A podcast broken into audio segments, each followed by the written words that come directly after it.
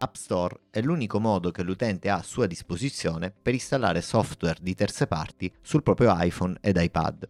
Se vogliono essere inclusi nello store, gli sviluppatori devono aderire a delle precise regole predisposte da Apple. Queste regole sono volte ad assicurare la migliore esperienza per l'utente finale, mettendolo al riparo da problemi di sicurezza, privacy ed aziende di dubbia etica che hanno come unico scopo quello di spillare denari dal nostro portafoglio.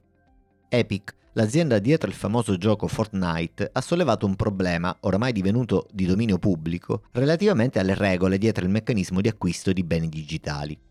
Il gioco in questione è basato sulla moneta virtuale V-Bucks, che può essere acquistata con soldi reali attraverso degli acquisti direttamente da dentro il gioco. Apple è stata da sempre assolutamente chiara su questo punto, spiegando che per questo tipo di acquisti, ossia acquisti digitali, c'è una commissione da pagare pari al 30% se l'azienda supera il milione di euro di guadagni oppure il 15%. Il 13 agosto Epic ha rilasciato un update per Fortnite che permetteva di acquistare la famosa moneta virtuale in uso nel gioco direttamente dai propri server, aggirando la commissione dovuta ad Apple e, cosa ancora più importante, aggirando di fatto tutti i meccanismi di parental control presenti sulla piattaforma iOS. La risposta chiaramente non si è fatta attendere ed Apple ha rimosso l'app dallo store sospendendo l'account di Epic, che come risposta a sua volta ha citato in giudizio Apple. C'è da dire che Epic non è nuova a questo tipo di approccio volto a screditare l'avversario. Una mossa analoga era stata già fatta infatti nei confronti di Sony nel 2017. All'epoca Epic decise di effettuare un update del suo gioco che permetteva agli utenti PlayStation ed Xbox di giocare tra loro. Sony si rifiutò di approvare l'operazione e nell'autunno di quell'anno Epic aggiornò l'app sullo store di Sony con una versione che venne modificata da remoto dopo essere stata approvata, abilitando di fatto per un breve periodo la possibilità per gli utenti Sony di giocare con i propri cugini Xbox o Nintendo. La caratteristica venne disabilitata da Epic nel giro di un paio di giorni, ma bastò a dimostrare che la cosa era fattibile tecnicamente, ed era solo una decisione unilaterale di Sony il non permetterlo.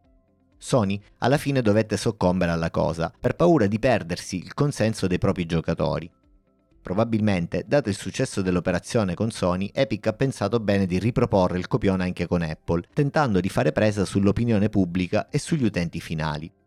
Il contenzioso è ancora in atto ed in queste settimane sono stati chiamati a testimoniare personaggi illustri, tra cui anche lo stesso Tim Cook. Ieri ho letto il trascritto delle testimonianze di Federighi e Tim Cook al processo in questione. Le loro testimonianze mi sembrano assolutamente in linea con la posizione di Apple e con le regole in generale di App Store.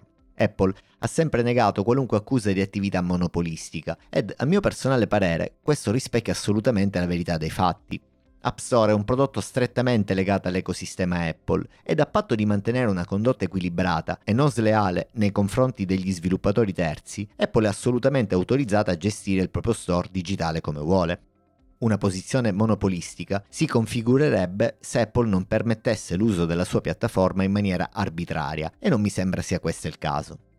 Le regole in essere su App Store sono sempre state le stesse, sin dal 2008. Le uniche modifiche che ci sono state in questo decennio sono state tutte in senso opposto, volte cioè a rilassare delle regole troppo stringenti per gli sviluppatori.